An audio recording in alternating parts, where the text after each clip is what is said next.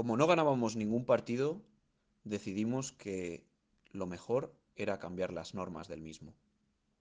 Esta creo que ha sido una de las cosas que más se ha repetido durante los intentos de reforma de la ley de propiedad intelectual en los últimos años.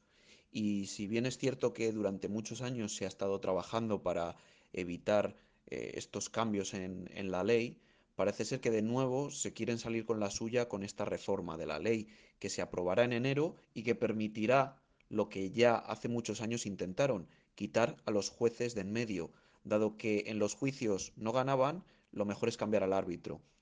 Y esta reforma, de nuevo, propone que los jueces no se involucren en un proceso de cierre de páginas web y que simplemente una comisión del Ministerio de Cultura pueda decidir eh, incluso poner multas de hasta 600.000 euros para cerrar páginas web.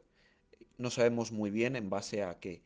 Muchas de, estos cierres vienen muy motivados por la presión del lobby cultural de Estados Unidos, como se comenta en este artículo. Y es realmente peligroso que una comisión del Ministerio de Cultura pueda decidir qué se cierra y qué se censura, sobre todo cuando los motivos son tan triviales como que haya reincidencia. Y hay algunos ejemplos en los que se ponen como que un usuario publica en un foro un enlace, el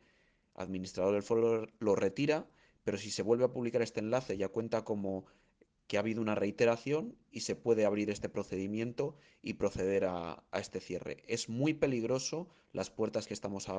abriendo solo para contentar a este lobby cultural y empezando a considerar la propiedad intelectual como una propiedad en sí misma física y, un robo. Creo que está la cosa muy mal, creo que la gente se ha desmovilizado mucho y creo que también es momento de despertar y darnos cuenta de lo que puede suponer esto en las manos de este gobierno y de futuros gobiernos. No tenemos por qué confiar en que esto se va a utilizar de forma bien porque ya sabemos que no se va a utilizar para lo que realmente se tiene que utilizar.